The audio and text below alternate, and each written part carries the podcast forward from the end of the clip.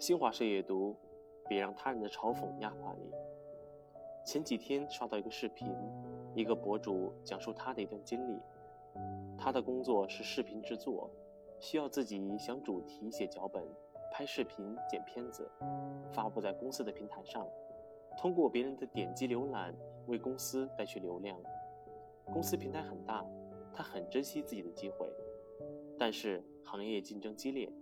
他的视频反响并不理想，浏览量才几千，点赞也不过十几个。当他入职第二十八天，他的组长在晨会上当着所有的人面宣布他被辞退了。组长说：“我觉得你不行，公司把资源投在你身上就是一种浪费。”当时他特别难过，除了哭就是哭。他从来没有因为一件事这么努力过，也从来没有被一个人说的这样一无是处。情绪崩溃了一段时间后，他重新站了起来，心里憋着一股气。他觉得凭什么别人说不行，他就真的不行？他要证明给别人看。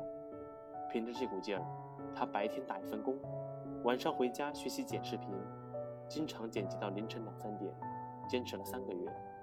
他自己拥有了一百个粉丝，而现在，他已经有了几十万粉丝。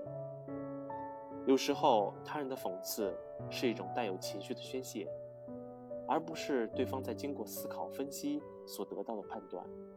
他们和你接触的时间不长，只能根据某件事的情况对你武断的下定义。他们没有看到你的优点，就无法对你做出公平的判断。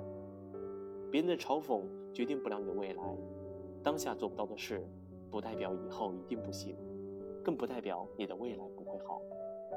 其实，任何评价都有一个有效期，甚至之前的负面评价都可能被将来正面评价所覆盖，完全不值你担忧。人生在世，谁都有遇到嘲讽的可能，面对他人的数落，伤心在所难免。但那并不代表着我们的一辈子就这样了。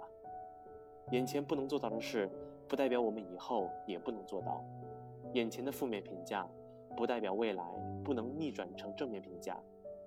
你要做的不是沉溺在别人的嘲讽中伤心难过，或者持续的否定自己，而是根据当下出现的问题找到解决方法，不断突破自己，直到把当初看似不可能的梦想实现。别人的嘲讽都是过眼云烟，定义不了你的整个人生和你的未来，根本不值得你在意。你是谁？你的未来会如何，全部都取决于你自己。守住你的心，做好你该做的事，就一定会成为理想中的自己。